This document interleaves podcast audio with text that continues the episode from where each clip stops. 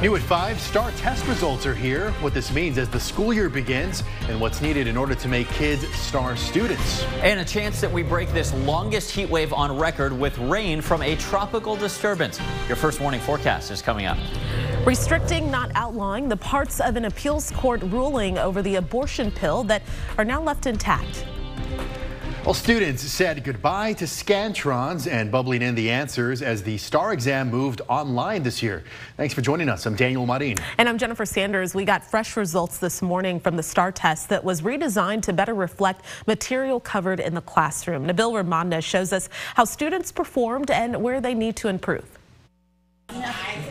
Each year, students prepare for the STAR exam which gauges how they're performing and how well they grasp the material being taught. We're very supportive of the STAAR redesign because we think that the STAAR exam should always be evolving and always be adapting and always be improving. Students are tested in reading and language arts, math, science, and social studies. While there has been improvement in some areas, fewer students are mastering subjects. There definitely has been a decline in the number of students that are performing at what we call the mastery level on the STAAR test. Mary Lynn Pruneda Texas 2036.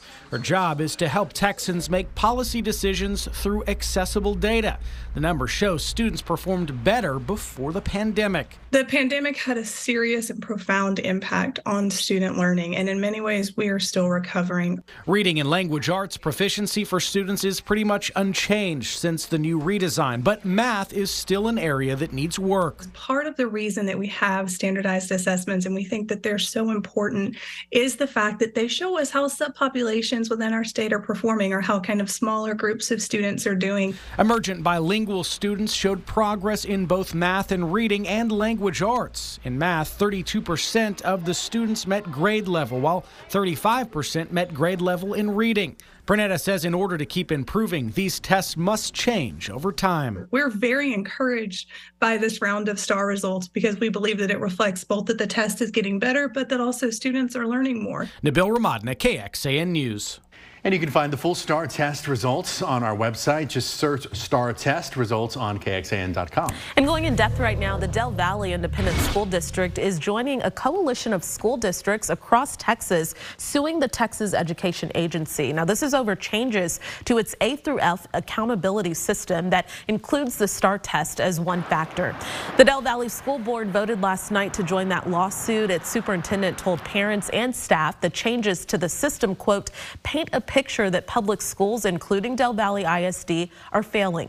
TEA Commissioner Mike Morath said earlier this year the change to the system should help improve the ability to recognize school growth as well as narrow achievement gaps for at-risk kids. And we did reach out to the TEA for comment on this lawsuit. We will update you when we hear back. Today, the Austin, I'm sorry, as the school year starts, three major public health groups are begging for more help to address the kids and teenagers in an emergency mental health crisis. ER doctors say that they are overwhelmed and can't do enough to help these children who need specialized care. The American Academy of Pediatrics, the Emergency Nurses Association, and the American College of Emergency Physicians released a joint statement demanding more resources to tackle this problem. Every year, half a million children and teens go to an ER with some kind of mental or behavioral health problem. That number has been increasing for more than a decade. These medical groups want more psychiatric professionals placed in ERs, schools, and doctors' offices to catch these cases before they become a crisis. Today, a federal appeals court says it would only restrict access to widely used abortion medication rather than outlaw it. The panel overturned part of a lower court ruling that would have revoked the FDA's 23-year-old 23-year-old approval of mifepristone if it left it left intact part of that ruling that would end the availability of the drug by mail, also allow it to be used through only the seventh week of pregnancy and require it be administered in the presence of a physician. Now, the appeals court found the federal government did not follow the proper process when it loosened regulations in 2016 to make this pill more easily available. Despite the ruling, mifepristone will remain available for now under existing regulations, and this decision is likely to be appealed to the Supreme Court. Today, the Austin City Council voted to adopt its $5.5 billion budget for the 2023-24 fiscal year. This is the largest ever budget in the city's history. Now, alongside its budget, the council also approved the FY24 ad valorem property tax rate of 44.58 cents per, per $100 of market valuation, marking a 3.4% increase. Now, you can read more on the budget and what it entails under this story over at KXAN.com. We'll also go in depth on the plan tonight at KXAN News at 10. First warning weather with Chief Meteorologist David Yeomans. After a recent reprieve from a little bit of that heat and humidity, things are a bit warmer out there this evening. 102 right now with brown grass in Williamson County on the Ewald Kubota Georgetown weather cam. Temperatures elsewhere certainly warmer than yesterday. 103 in Austin, 104 down in San Marcos, triple digits most everywhere except for places like Fredericksburg. With the increase in temperatures and a little bit of humidity, a heat advisory has returned from Austin through our southern tier of counties. This is in effect for air temperatures up to 104 through 9 p.m. tonight in some areas. The Gulf of Mexico, quiet right now, but we are homing in on this little disturbance approaching San Juan, Puerto Rico. When and how this may finally break this longest heat wave on record. All right, David, thank you very much. Already the deadliest U.S. wildfire in more than 100 years. The toll in Maui continues to climb. More than 100 victims have been identified, but hundreds of residents are still missing. And as the difficult search and recovery continues, so does the struggle for survivors who have lost everything. Jay Gray reports from one of the several of those shelters across the island. A week after the deadly firestorm, Maui has settled into a somber, grisly routine. Recovery teams and cadaver dogs sifting through the ruins searching for victims. It's, it's going to be a very, very difficult mission, um, and patience will be incredibly important because of the number of, of victims. To this point, they've identified the remains of more than 100. Close to a thousand are still missing. I personally don't have any hope left that the missing, that any of them are going to be found alive hope that's fading, replaced by a growing anger and frustration. Lines for just the basic necessities food, water, clothes stretched for miles. Survivors who've lost everything struggling. It's just hard and unbelievable. I mean, I still have loved ones that's trapped, for example, my dad. The pain, uncertainty, pulling licensed therapist Dana Lucio from a neighboring island to help. Allowing them a shoulder to cry on and just being present for them is my job right now. Lucio in a small caravan bringing medicine, medical supplies, and support into the burn zone. I think that they're still very much shocked because when it happened, we none of us were prepared for this. So the brain is not prepared to take in that type of of, of information and trauma. A hug, a rare smile, a chance to talk in the midst of such overwhelming tragedy is, for many, what they need the most right now. Jay Gray, NBC News, Maui. And the Federal Emergency Management Agency has deployed more than 190 search and rescue team members and more than 300 employees to Hawaii. Well, we're only halfway through August, but some people are already feeling the holiday fever why holiday shopping is starting even earlier and why you may want to hop on the trend. And you may have felt a nice breeze this morning, but the heat is creeping back. How these temperatures have impacted the landscaping industry and what they're doing to keep your grass and your pockets green. A swarm of bees stung almost two dozen kids, one of whom was hospitalized with a severe allergic reaction at a summer camp in Massachusetts. First responders found that a hive had been disturbed. The hive was near the playground where the children were playing. One boy was stung 17 times and another showed signs of going into anaphylaxis, an allergic reaction that does require medical care. Well, if you thought it was too early to dive into pumpkin spice season, get ready for another doozy holiday shopping. Believe it or not, even before Halloween strikes, some retailers are already rolling out those string lights. Daniel's shaking his head. and Christmas trees. According to Google, more than a quarter of Americans were already shopping for the holidays in July. And searches for Hanukkah gift ideas and Grinch Christmas tree decorations increased more than 5,000% in just the past month. So experts say inventory might be a little tighter this year than last, so no shame in buying those seasonal items, David earlier. Uh, this early? Let's have a day below 100 before okay. we talk about Christmas trees. Uh, this morning, actually in parts of the area, guys, we dipped into the 60s, the coolest morning since June. At the airport, 70. Nice this morning, but a record-tying hot afternoon at 104. That's a byproduct of the dry air, a big swing from morning to afternoon. Here we are in the midst of the hottest first half of August ever recorded in Austin and at the airport. I'll show you when we may break this heat wave, though, at last, coming up. The intense heat lately has dried up business for some landscaping companies in central Texas. And as a result, some had to get a little creative with the services they provide. KXAN Sarah Alshay shows us how. Green grass. It's something you rarely see in central Texas right now. But at this home, there's a lawn full of it. They use it on golf courses, football fields, and now we're using it on residential lawns. It's called lawn painting.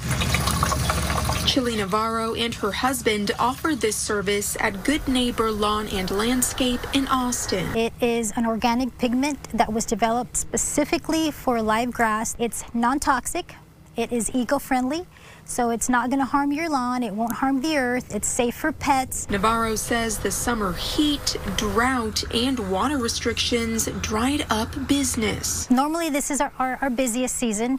Uh, calls have slowed down because not many people are spending money on live green landscape. So they adapted, creating green without the water.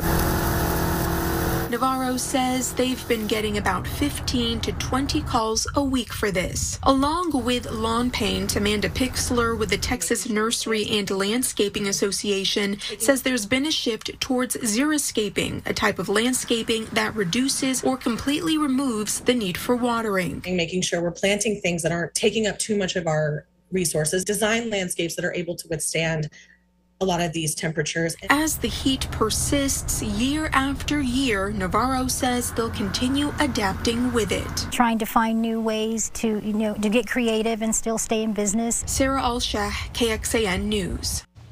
And Navarro says the lawn paint will typically last for about three months. The color goes away the more times you mow it. But she says with how little the grass is growing, growing right now, the color can last even longer. And if you need to know what water restrictions your area is under, we are keeping track of them for you. KXAN's digital reporter Christopher Adams created this map and a database so you can easily find the rules in your city. We're also keeping this updated as the drought stages change. All right, a lot of brown lawns out yeah. there wanting that rain, but we, we just got to accept it at least for yeah, a few more days. Yeah. Things are actually going to get worse before they may get better. Here's the bottom line, what you need to know this evening. It's going to be much hotter tomorrow and another weekend scorcher. Here is the gold at the end of the rainbow, though. We may finally break this triple digit stretch and get the best rainfall that we've seen in months next work week within the next seven days. Let's dive in here under mostly sunny skies. It's a very hot day, warmer than yesterday in Austin at 103. Look at the month that we have had, the hottest ever August to this point at the airport and at Camp Mabry. These are your daily high temperatures shown, 104 today. We've had more days 105 or hotter than we've had under 105 this month. Here we go, back to the plus 105 territory tomorrow. Tomorrow afternoon and early evening, record highs on par with the warmest so far this year, 108, which is a number we've seen this year in Austin. Heat alerts are upgraded tomorrow area-wide. A few folks under a heat advisory, but most of us under this most serious excessive heat warning. This year has brought more excessive heat warnings than we have ever seen in Austin by a long shot. Tomorrow, it's also going to be stagnant. That hot, stagnant air likes to build up ground level ozone with pollution levels a little high. If you have a sensitive respiratory condition, maybe limit your time and exertion outdoors. Carpool, walk, or ride your bike if it's an option. And also actually holding off to fill your gas tank from early in the morning until later at sundown. That actually puts less of that harmful pollutants into the air. Let's talk about what happens next week. Tropical satellite showing not much happening right now in the Gulf, but this is an area drawn on by the National Hurricane Center forecasters showing a 20% chance that a tropical depression or something stronger may actually form over the next seven days. This is not happening anytime really soon. Over the next several days, it's a quiet Gulf of Mexico. But this weekend, a little disturbance treks into the Gulf from the Bahamas and Florida. Then it has at least 36 hours to potentially get a little bit of its act together together before heading somewhere toward Louisiana or maybe even toward Texas. Notice this computer model run, and remember it will change hundreds of times between now and then, showing a pretty optimistic sight here in central Texas next Wednesday. One of the features that's going to be really crucial in where this disturbance or potential tropical storm goes a big heat dome, which by the middle of next week will be centered to our north over Kansas. If this thing is farther south or stronger and more expansive, it may shove the disturbance well south of us. If it's weaker or farther north, it may even miss us to the north. So bottom line, there's still a lot of question marks on if we get rain at all and how much we may get. I'll show you a good illustration of that. This is great model number one showing healthy rain across the area next Tuesday and Wednesday. Model number two, though, our other best long range model, much more pessimistic handling this uncertainty well. Our partners at the National Weather Service going with kind of a let's wait and see for now approach. Conservative rain totals is what we can count on for now, with we're thinking a quarter to a half inch for some. Of course, if the track looks better for us, we could get a lot more than that. So we'll keep you updated every day. Grab our KXAN weather app where we're uh, issuing special updates as well. Tonight's forecast almost as cool as last night with light winds, clear skies, and relatively low humidity. 74 in town, but here we go. Southwest winds boost us to 108 tomorrow. That's a record high, beating 107 from 100 years ago. This weekend, not much improvement. Another record high in the forecast on Sunday. But for the first time in more than a month, we are predicting a sub 100 degree day next Wednesday, along with a 30% chance of rain. Doctors and parents of trans children suing the state to push for gender affirming care before a law banning it goes into effect. The state's upcoming ban on certain health care for transgender minors was back in Travis County Court for a second day today. Now, a group of doctors and parents of trans kids are suing Texas over a new law that bans things like puberty blockers and hormone treatment as part of gender affirming care. And the law is set to take effect in a few weeks unless the judge blocks it. Our Capitol correspondent Monica Madden is in court with today's testimony.